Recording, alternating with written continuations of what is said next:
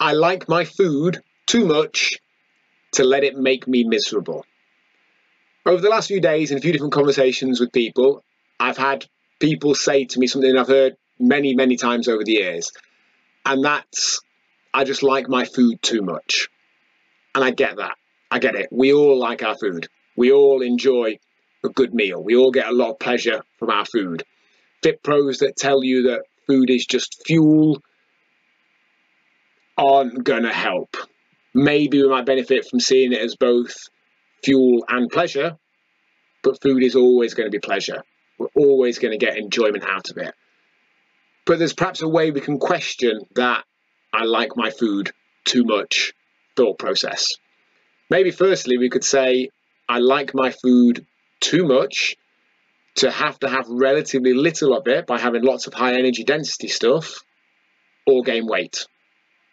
You know, we could have potentially more food than we're having now by just addressing the balance of higher energy density foods and lower energy density foods.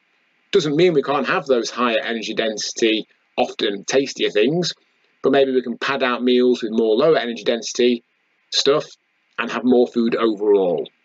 So I like my food too much to just have stuff I can't have very much of. Or could we also question maybe that I like my food too much to let it make me miserable? If our food choices are providing a bit of short term pleasure, but overall are leading to us being unhappy with our body, the way it looks, the way it feels, our energy levels, our health, etc., then that food is ultimately making us miserable. And do we perhaps like it too much to allow that to happen?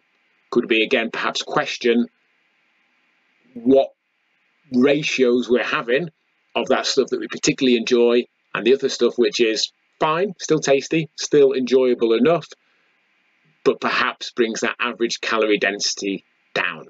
So ultimately, I like my food too much to let it make me miserable.